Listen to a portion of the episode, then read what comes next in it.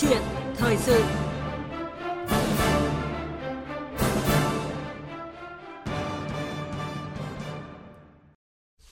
Thưa quý vị và các bạn, cơn sốt đất cục bộ tại một số địa phương trong những tháng đầu năm đến thời điểm này đã tạm lắng, nhưng những hệ lụy về kinh tế xã hội sẽ vẫn còn hiện hữu một thời gian dài. Đặc biệt, đối với những người thực sự có nhu cầu về nhà ở, sau mỗi cơn sốt đất, cơ hội sở hữu một căn nhà phù hợp với khả năng sẽ lại càng khó khăn hơn. Và trong một hội nghị mới đây, Bộ trưởng Bộ Xây dựng Nguyễn Thanh Nghị cũng khẳng định là cần phải xây dựng mới chiến lược nhà ở quốc gia, thay đổi căn bản tư duy về đề xuất pháp luật, cơ chế chính sách, các giải pháp về phát triển nhà ở và thị trường bất động sản nhằm đảm bảo thị trường bất động sản phát triển một cách ổn định và bền vững, phản ánh đúng thực chất quy luật cung cầu trên thị trường. Vậy làm cách nào để phát triển thị trường bất động sản một cách ổn định và bền vững? Đây sẽ là nội dung được chúng tôi phân tích trong chuyên mục câu chuyện thời sự hôm nay. Tham gia bàn luận về vấn đề này là ông Nguyễn Văn Đính, Phó Tổng thư ký Hiệp hội Bất động sản Việt Nam. Quý vị thính giả quan tâm đến nội dung này có thể gọi điện đến các số máy là 0243 934 9483 và 0243 934 1040 để đặt câu hỏi với vị khách mời hoặc chia sẻ ý kiến của quý vị về nội dung của chương trình. Còn bây giờ xin mời biên tập viên Hà Nho và vị khách mời bắt đầu câu chuyện thời sự hôm nay. À, vâng, à, xin à, cảm ơn biên tập viên Bùi Chuyên và Hoàng Ân và trước tiên thì xin cảm ơn ông Nguyễn Văn Đính là phó tổng thư ký của Hiệp hội Bất động sản Việt Nam và là tổng thư ký của Hội môi giới bất động sản Việt Nam đã tham gia chương trình ạ. Vâng, chào quý vị thính giả và chào biên tập viên Hà Nho. À, thưa quý vị thính giả, thưa ông Nguyễn Văn Đính, đến thời điểm này thì có lẽ là nhiều người thì vẫn còn nhớ rất rõ những diễn biến đầy bất ngờ của cơn sốt đất xảy ra hồi đầu năm nay, nhất là từ sau Tết âm lịch tại nhiều địa phương thì đáng chú ý nhất là Hà Nội và thành phố Hồ Chí Minh, cơn sốt đã khiến thị trường bất động sản trao đảo khi chỉ trong một thời gian ngắn mà giá đất tại nhiều khu vực đã tăng gấp đôi, thậm chí là gấp ba. Chúng ta sẽ cùng nhìn lại bầu không khí nóng hừng hực này, thời kỳ đỉnh điểm của cơn sốt đất này. Giữa cơn quay cuồng của cơn sốt đất, một mảnh đất 6.000 m2 ở Ba Vì cách Hà Nội chưa đầy 60 cây số cách đây 2 năm được bán với giá 1 tỷ 7, bỗng dưng đội giá lên tới gần 6 tỷ đồng, tức là tăng gấp hơn 3 lần. Một mảnh đất ở Hòa Lạc, Hồ Đồng Mô, Hồ Đồng Chanh tăng gấp đôi so với một năm trước. Nhiều người dân ở các xã Cư Yên, Nhuận Trạch, gần hồ Đồng Tranh, Lương Sơn Hòa Bình không thể hiểu vì sao ngôi làng ẩn sâu trong núi, xưa này vốn hiền hòa, bỗng trở thành nơi ô tô con vào ra nườm nượp, người lạ các nơi tới mua bán, chốt giá nhanh chóng những mảnh đất vốn là vườn tược ở trong làng. Cho nên quanh khu này là bán hết, cũng cánh khu Hà Nội giờ nó buôn lại bán lại, còn qua nhiều cỏ. Thì mùa đông mà, rất là đông ấy, sốt là mua làm cái gì mà sao lại đồ này sốt thật đấy. Chỗ của nhà. Đợt hồi nhà đấy nó bán có một tỷ tám cách đây từ cái hồi tháng 10 đấy bây giờ lên hơn 2 tỷ đấy mấy bây giờ chỉ mua lại bán buôn với nhau thôi chứ còn chính là dân là không bán lại mấy đâu không chỉ ở các xã Cư Yên, Nhuận Trạch, nơi có hai dự án nghỉ dưỡng quy mô lớn đang được triển khai xây dựng, tại các xã Tân Vinh, Hòa Sơn, Lương Sơn Hòa Bình, giao dịch bất động sản cũng tăng đột biến. Tại Hà Nội, chỉ 2 tuần sau khi công bố quy hoạch các dự án ven sông Hồng và quy hoạch 14 cây cầu bắc qua sông Đuống, sông Hồng, trong đó, 4 cây cầu sẽ được triển khai sớm là cầu Trần Hưng Đạo, cầu Tứ Liên, cầu Giang Biên và cầu Đuống. Đã xảy ra cơn sốt bất động sản quanh vị trí những dự án này, dù chưa biết bao giờ các dự án mới được thi công. Một người dân ở xã Dương Hà cho biết. Nếu mà như đất Dương Hà năm ngoái nó chắc chỉ rơi vào tầm độ 20 triệu mét. Thế là có ô tô đi được đấy. Bây giờ thì nó chắc nó phải rơi vào tầm độ hơn ba triệu mà đường nuôi to này thì thực ra thì bây giờ nó toàn vùng cánh đồng nó nhiều thì nhà dân nó rất ít. Nhưng mà cái giá của nó thì rất là cao. Nó chắc nó phải rơi vào tầm độ 50 triệu mét. Vâng ạ, À, thưa ông Nguyễn Văn Đính, có thể nói là cái phóng sự ngắn mà chúng tôi ờ, chúng ta cùng vừa theo dõi đấy ạ, thì cho thấy là cơn sốt đất đầu năm nay đã đẩy giá bất động sản lên chóng mặt như thế nào rồi. Vậy thì ở thời điểm này với sự vào cuộc các các bộ ngành địa phương thì tình hình thị trường bất động sản đang có diễn biến như thế nào ạ thưa ông? À, vâng, chúng tôi ờ, xác nhận rằng là cái ờ, hiện trạng mà chúng ta vừa nghe là sự thực nó xuất hiện ở gần như khắp các nơi trên uh, dẻo đất uh, hình chữ S của Việt Nam. Uh, và cũng rất may là chúng ta uh, các đặc biệt là các cấp chính quyền ở các địa phương đã vào cuộc theo đúng cái tinh thần chỉ đạo của thủ tướng dạ. của bộ xây dựng và bộ tài nguyên và hiện nay thì về cơ bản cái việc ờ, tăng giá việc số đất đã được uh, xử lý việc uh, chững lại các cái về mặt con số uh, Ờ, tuy nhiên cũng có cái sự giảm ờ, ở đâu đó nhưng mà thường là đất đai khi tăng hay bị neo lại và họ bám trụ ờ, khi chúng ta phải có chính sách rất mạnh rất quyết liệt và có những cái sự điều phối vào các cái, cái vấn đề nội tại của thị trường thì lúc đó thì giá nó sẽ trở lại với đúng cái giá trị thực của của của đất đai. Thì hiện nay chúng tôi đánh giá là ừ, các cấp ngành của chính phủ cũng như là các một đặc biệt là một số địa phương Ờ, đã xuất hiện những hiện tượng nóng nhất ví dụ như là Quảng Ninh, ví dụ như là Bắc Giang, ví dụ ở Hà Nội, ở thành phố Hồ Chí Minh ờ, đã có những cái sự vào cuộc khá quyết liệt và cũng đã bình ổn được ờ, cái việc mà sôi động, việc mà nhộn nhịp mua bán không đúng các quy định của pháp luật làm đẩy giá và tăng giá đất một cách bất thường vâng đã được ngăn, ngăn chặn. À, có nghĩa là cần phải có cái sự vào cuộc mạnh mẽ hơn nữa và bền bỉ để tránh cái tình trạng là có thể là giảm uh, một cách hình thức thôi như bản chất thì vẫn có thể là uh, neo ở giá cao như uh, ông Nguyễn Văn Đình vừa phân tích phải không ạ? Right. Và trong thực tế thì uh, Hội môi giới bất động sản Việt Nam thì cũng có báo cáo về thị trường bất động sản và dự báo rằng là uh, đất sốt đất sẽ hạ nhiệt vào quý 2. Thế thì thực tế là cái giả soát và có những cái đưa ra cái báo cáo đấy cụ thể như thế nào ạ? À, chúng tôi ờ, cũng trên cơ sở dựa trên tất cả các cái hiện tượng và sốt đất thường nó nằm ở các cái khu vực ờ, bên ngoài các cái dự án chính thống được ờ, đầy đủ các quy định của pháp luật thì chính quyền rất dễ can thiệp vào những cái khu vực ngoài vòng pháp luật bởi vì cứ đúng quy định pháp luật họ xử lý thì sẽ ngăn chặn được việc này còn các dự án phát triển trong Ờ, các cái hệ thống chính quy của nhà nước thì hiện nay ờ, chúng tôi, cái nguyên nhân mà gây cho cái sự sốt đất đó là cầu cao và cung yếu, tức là nguồn cung của các dự án đang có những cái dấu hiệu hạn chế và khan hiếm. Ờ, do vậy thì trong cái giai đoạn vừa rồi chúng tôi cũng đã có nhận thấy ở một số địa phương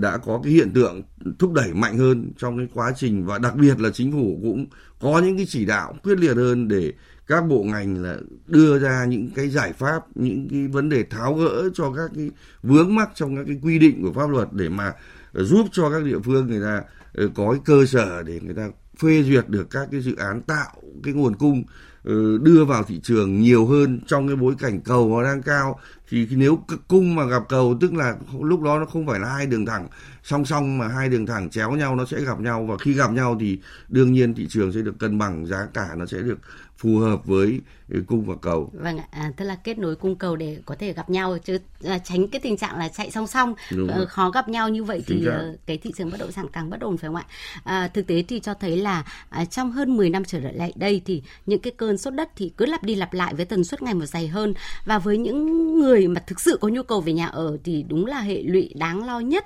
là sau mỗi cơn sốt đất thì giá bất động sản ít khi trở về được như là mức trước cơn sốt. À, mà thường thiết là một mặt bằng mới cao hơn dù ít hay nhiều và có thể thấy là ví dụ ờ, một số liệu của Saview Việt Nam, một cái doanh nghiệp chuyên nghiên cứu về lĩnh vực bất động sản vừa công bố cũng như là cái thông tin ờ, báo cáo từ Hội môi giới bất động sản Việt Nam, thì đó là tại Hà Nội từ năm 2016 đến nay, giá sơ cấp tăng 5% mỗi năm. Trong năm 2020 thì bất chấp ảnh hưởng của dịch Covid-19 giá bất động sản vẫn tăng. Có những khu vực thì giá ở thời điểm này tăng trên 10% so với thời điểm của đầu năm 2020 và điều đó thì khiến cho cơ hội sở hữu một căn nhà ở với nhiều người thì càng ngày càng xa vời, nhất là ở phân khúc nhà ở cho người có thu nhập trung bình và thu nhập thấp. Vậy thì ông Nguyễn Văn Đính có cái nhận định như thế nào về từ từ thực tế này? À, vâng, uh, bất kỳ một cái khủng hoảng nào, bất kỳ những cơn sốt đất nào cũng đều gây ra những cái hệ lụy mà chúng tôi thống kê có năm cái hệ lụy như thế này. Thứ nhất là khi sốt đất và đặc biệt trong cái bối cảnh Covid uh, vừa xảy ra trong năm 20 và và đến nay chúng ta vẫn chưa ngăn chặn được. Uh, thì các nguồn lực của xã hội hút vào cái mua việc mua bán đất đai tham gia đầu tư vào những cái hoạt động là để mà cùng nhau tạo những cơn sóng đất rồi là uh, là sốt giá vân vân. Thì tạo cái nguồn lực của xã hội dồn vào đây thì chúng ta đang mất đi những cái nguồn lực để phát triển uh, kinh tế ở các ngành nghề khác. Và như vậy chúng ta đang mất đi cái nguồn lực của quốc gia để phát triển kinh tế bền vững ở nhiều ngành kinh tế. Dạ. Thì đấy là cái thứ nhất. Cái thứ hai là chúng ta tạo ra những cái hiện tượng xâm phạm các cái tài nguyên đặc biệt là tài nguyên đất. Ở nhiều địa phương đất đai được mang ra sử dụng trái các quy định của pháp luật và làm ảnh hưởng đến phát triển các cái hoạt động như phát kinh tế nông nghiệp, ờ, kinh tế nông sản rồi vân vân. Thì và cái việc mà người ta thậm chí xâm lấn cả vào ở đất ờ, vườn đất ờ, rừng thậm chí cả đất rừng phòng hộ yeah. Dạ. thì đây cũng là một trong những cái mà do cái việc số đất mà dẫn đến những cái tình trạng này diễn biến ở nhiều nơi và rất cần phải được xử lý ờ, cái thứ ba tức là uh, cái cản trở các cái hoạt động đầu tư bởi vì số đất nó làm tăng giá uh, đất đai uh, tăng cái giá đầu vào của việc đầu tư phát triển các dự án đặc biệt là các dự án mang tính phát triển hạ tầng phát triển đô thị thì các nhà đầu tư ở uh, các nơi khi vào các địa phương này mà phải đối mặt với cái việc tăng giá đất này thì họ sẽ chùn bước ờ, và họ sẽ không tham gia. Như vậy cái khu vực này nó sẽ không phát triển kinh tế được bởi vì vắng bóng các nhà đầu tư và không phát triển kinh tế được thì đất đai sẽ nhanh chóng là lại uh, mất giá trị và sẽ lại uh, chìm xuống thì lúc đó các nhà đầu tư uh, đã đầu tư ở trong khu vực này sẽ gánh cái hệ quả là uh, họ sẽ phải bị thua lỗ rất nặng nề và đặc biệt là kinh tế địa phương không phát triển được. Dạ. Ở uh, cái thứ tư là tăng giá nhà ở thì sẽ làm khó khăn cho các cái chính sách phát triển nhà ở của chính phủ. Uh, trong đó đặc biệt là phát triển nhà ở về nhà ở xã hội, nhà ở giá rẻ và làm tăng các cái giá nhà ở cũng lại là gây khó khăn cho rất nhiều cái đối tượng đặc biệt là những cái đối tượng chính sách đang cần nhà ở uh, mà không thể tiếp cận được nhà ở. Vì giá tăng thì đây chính là những cái hệ lụy rất là gây ra những cái hệ quả rất lớn cho xã hội đặc biệt là cho những cái đối tượng chính sách. Và cái thứ năm nó làm bất ổn tình hình thị trường bất động sản. Nó gây ra những cái vấn đề cản trở cho cái việc phát triển bền vững của thị trường bất động sản. Mà thị trường bất động sản không phát triển được bền vững thì các ngành kinh tế, bởi chúng ta thấy bất động sản liên quan đến rất nhiều ngành kinh tế các ngành ví dụ như sản xuất ví dụ như vật liệu ví dụ nhân công logistics nó liên quan. Ở thị trường này không phát triển bền vững thì cũng không thể bền vững các cái thị trường có liên quan. Thì đây là chúng tôi đánh giá là những cái hệ lụy rất lớn nếu cứ để khủng hoảng nếu cứ để số đất xảy ra. Vâng ạ. À, và với những cái thông tin trao đổi à, cái phân tích của ông Nguyễn Văn Đính thì chúng tôi cũng đã nhận được ý kiến của thính giả qua số điện thoại là 0243934140 ạ. Vâng ạ xin mời à, ý kiến thính giả nêu ra Tôi là Trương Văn Biên ở xóm Tiền Tiến, xã Bình Sơn, ờ, thành phố Sông Công, tỉnh Thái Nguyên. Tôi là người dân, ờ, tôi có ờ, ý kiến góp ý thế này. Vừa rồi là tức là đài báo đưa tin đó là cái chuyện sốt đất là do một số cỏ đất đầu cơ tích trữ đất thì nó nảy sinh ra cái chuyện thổi giá nên giá bất động sản nó không có thật. Thì chúng tôi thấy bây giờ cái nhu cầu của người dân chúng tôi là có khi nó là có nhu cầu thật nhưng mà cái số tiền mà bỏ ra mà mua được cái đất mà theo cái giá của thị trường bây giờ rất là khó. Cho nên đề nghị nhà nước xem xét thế là các đối tượng đầu cơ tích trữ đất nó không có thật. Ví dụ chúng tôi là con con cái nó lớn lên giãn dân ra thì chúng tôi có nhu cầu thật. Vâng ạ. À... ờ, vừa rồi à, vị à, thính giả cũng à, đã phản ánh rất là đầy đủ rất là đúng cái thực trạng mà ở các địa phương đặc biệt là những vùng mà có các cái hiện tượng số đất. Ờ, đúng họ làm đẩy giá đất tăng cao như tôi đã vừa phân tích tức là nó sẽ cản trở đến các cái hoạt động. Trong đó có cái nhu cầu chính đáng được mua nhà ở được mua đất ở của những người dân ờ, mà những cái đối tượng người ta chỉ có làm ăn kinh tế một cách đơn thuần ờ, làm công và công chức viên chức một cách đơn thuần thì rõ ràng là với cái việc bình thường trong cái bối cảnh bình thường như trước đây của những năm trước ờ, chúng ta cũng đã thấy sự khó khăn của họ khi tiếp cận họ phải dành dụng như thế nào và rất khó khăn mới có thể mua được một cái nhà ở với cái giá cả một lúc ờ, đang ở trong tình trạng bình thường và khi mà cái số đất như thế này giá cứ bị đẩy lên và không chịu xuống vâng. thì rõ ràng là cái sự khó khăn cho, cho những người dân này cho cái vị thính giả và đặc biệt là tất cả những cái đối tượng như họ là rất khó khăn Vâng ạ và trong nhiều chương trình thì chúng tôi uh, liên quan đến bàn về những cái cơn sốt đất và hệ lụy như là năm cái hệ lụy mà ông Nguyễn Văn Đính vừa nêu ra thì uh, cũng là nói lên phản ánh lên cái thực tế của thị, vị thính giả ở Thái Nguyên vừa rồi. Và rõ ràng là trong một cái hội nghị mới đây thì Bộ trưởng Bộ Xây dựng uh, Nguyễn Thanh Nghị cũng đã khẳng định một trong những nhiệm vụ trọng tâm của ngành là trong quý 2 này thì sẽ thực hiện việc quản lý nhà ở và thị trường bất động sản. Trong đó thì sẽ tập trung xây dựng mới chiến lược phát triển nhà ở xã hội à, xã hội à, nhà ở quốc gia. Theo ông thì À, vậy cái chiến lược à, phát triển nhà ở quốc gia thì sẽ có vai trò như thế nào trong việc phát triển và ổn định thị trường nhà ở à, bởi vì đây là cái nhu cầu rất lớn ạ. Ở khi phát triển kinh tế, đặc biệt là Việt Nam một cái quốc gia rất năng động, đang có cái tốc độ tăng trưởng kinh tế rất mạnh. Tăng trưởng kinh tế có nghĩa là đồng nghĩa với các cái hoạt động tăng trưởng các cái hoạt động đầu tư. Ờ, như vậy sẽ buộc kéo theo rất nhiều việc làm kéo theo những cái sự dịch chuyển uh, dân số và người lao động thì phải đi đôi với việc là đảm bảo uh, cái uh, vấn đề về an sinh xã hội về chỗ ở về nơi ở cho những cái lao động mới cho những cái cư dân mới khi mà kéo đến những cái khu đô thị mới. Thì uh, chính sách phát triển nhà ở bắt buộc luôn luôn phải có đối với một quốc gia. Họ phải tạo ra đủ chỗ ở cho một cái cho mỗi cho các cư dân làm việc ở các cái khu kinh tế mới, các khu đô thị mới, các khu công nghiệp mới. Ờ, và đồng thời là phải đảm bảo cái chất lượng uh, sống cho những cái đối tượng này. Uh, trước đây người ta chỉ cần có chỗ để ở nhưng bây giờ cũng phải đảm bảo được những cái chất lượng để ở. Mỗi một uh, chúng ta đã có cái quy chuẩn là mỗi một công dân khi ờ, tối thiểu cái nơi ở phải được sống trên diện tích khoảng 25 mét vuông chẳng hạn. Và rồi các cái hệ thống hạ tầng hạ tầng kỹ thuật hạ tầng xã hội hạ tầng dịch vụ và các cái chất lượng khác cũng phải được đảm bảo đi đôi đồng nghĩa với ờ, với cái, cái, cái, cái chiến lược với các cái việc phát triển nhà ở này. Và chúng ta cũng phải đảm bảo cả những cái vấn đề về ờ, giá cả về cái cái mức độ giá để đảm bảo được cái điều kiện mà chi trả ờ, điều kiện mà thanh toán của những người lao động những người công nhân những người có cái nhu cầu về nhà ở dạ. tất cả những vấn đề này thì rõ ràng là uh, các chính phủ phải có một cái chiến lược và có những cái chính sách cụ thể uh, đặc biệt trong cái đối với những cái khu vực mà có đối tượng là chính sách chẳng hạn chúng ta cần phải quan tâm như thế nào các khu công nghiệp thì cần phải có phát triển các cái hệ thống nhà ở xã hội như thế nào yeah. Dạ. uh, vân vân thì đây chính là một trong những cái vấn đề chúng tôi đánh giá là rất quan trọng